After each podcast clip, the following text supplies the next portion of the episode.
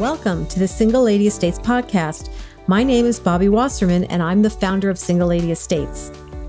This is our third and final segment of our series with best selling author, value investor, and investment guru, Mary Buffett.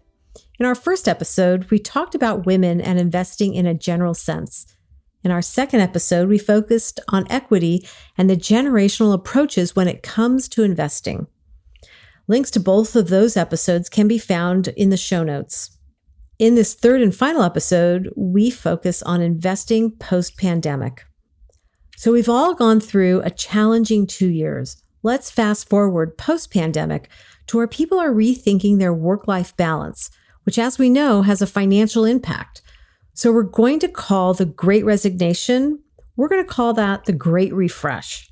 And in my mind, Mary, you are uniquely qualified to talk about the financial implications of this refresh what are your thoughts? You know, it's been terribly interesting to watch because so many people lost their jobs uh, because of COVID. I mean, it's an enormous amount of people out of work, and um, still a lot of companies have, are gone. And what I've noticed is that it's forced people to work from home to find things to do. And it's kind of a great time because I've met more people that over these last two years have literally changed their lives because of COVID because they had to work from home. They had to go and find something that was interesting to them and started a business or worked with businesses. It's just been really amazing to me. From a financial perspective, do you have any words of wisdom for women opting to leave the workforce or shift how they work?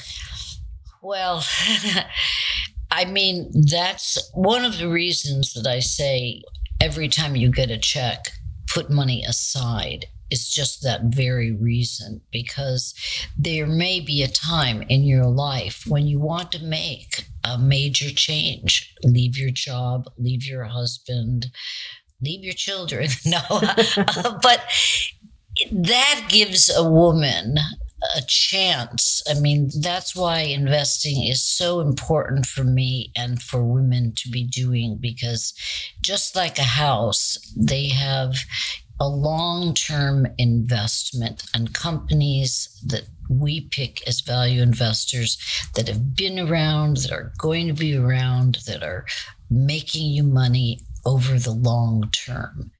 I completely agree and where older generations of women squirreled away money because they most likely did not have a job, now it's about being able to keep some semblance of independence in a crisis. Right.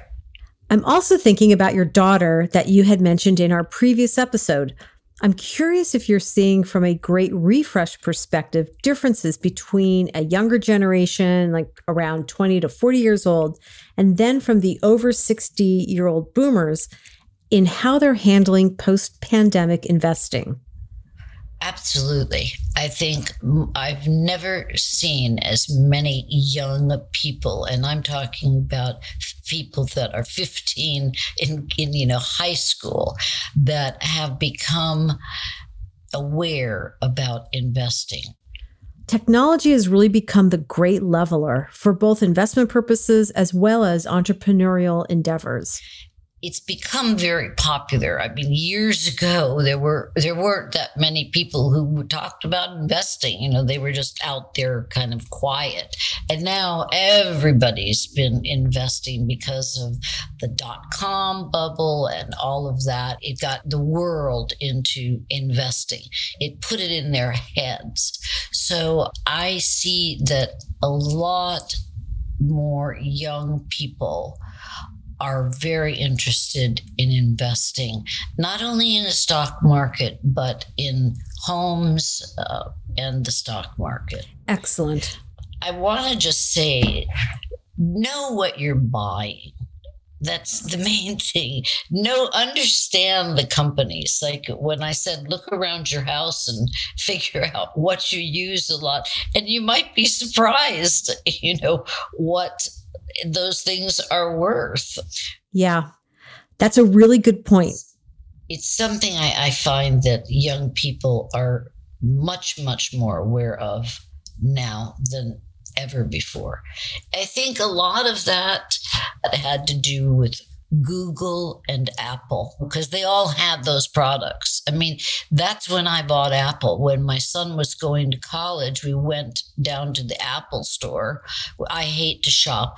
So I was in that store just going out of my mind. And my son looked at me and he's like, Mom, you know what? This is a stock that you should buy. And I thought to myself, you know what? He's right. I'm spending a fortune here. and, and I did, and I bought it. Right now, during this great refresh, are there three to five questions that women should ask themselves prior to making any substantial changes? Um, well, I would say the very first question would be what's the least amount of money you can live on? your budget is everything. So you, you got to live very modestly, watch what you're spending your money on because it's just like uh, my son when I went to see him at college. He's like, Oh, mom, can we stop at Starbucks? I want to get a cup of coffee. I'm like, Sure. We went in and I was like, Oh my God, this is like eight dollars, you know. and, I, and I said to him, Sam, let me explain to you how many times do you go here? Let's talk about what that money can actually mean in the future. So, for women, also, I mean, this is what we want to think about. We want to live as cheaply as possible. So, we're saving as much money. We want to know what our budget worst case scenario can be. And hopefully, you want to be investing in something that you know over a long period of time is going to be worth much more than when you bought it. Excellent. Excellent, Mary. Thank you so much. Oh, thank you for asking me. I love your show. Continued success. And to all the women out there, don't be afraid to invest in yourselves. I feel now that our entire Single Lady Estates community has a master's in financial education. We really encourage you to visit Mary's website at marybuffett.com and sign up for her newsletters. Be sure to follow her on social media. Her books are all available on Amazon and via her website, and they're all bestsellers. For the Single Lady Estates community, we are going to continue the conversation online, so join us at singleladyestates.com.